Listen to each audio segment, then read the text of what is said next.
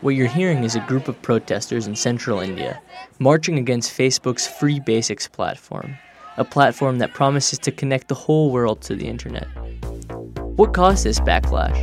And why is Facebook offering countries around the world free access to the internet?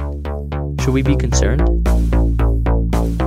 We dive into a case study in Africa where Free Basics has been implemented and answer these deeper questions in our live episode at 7 p.m. next Wednesday, November 1st at Open Grounds.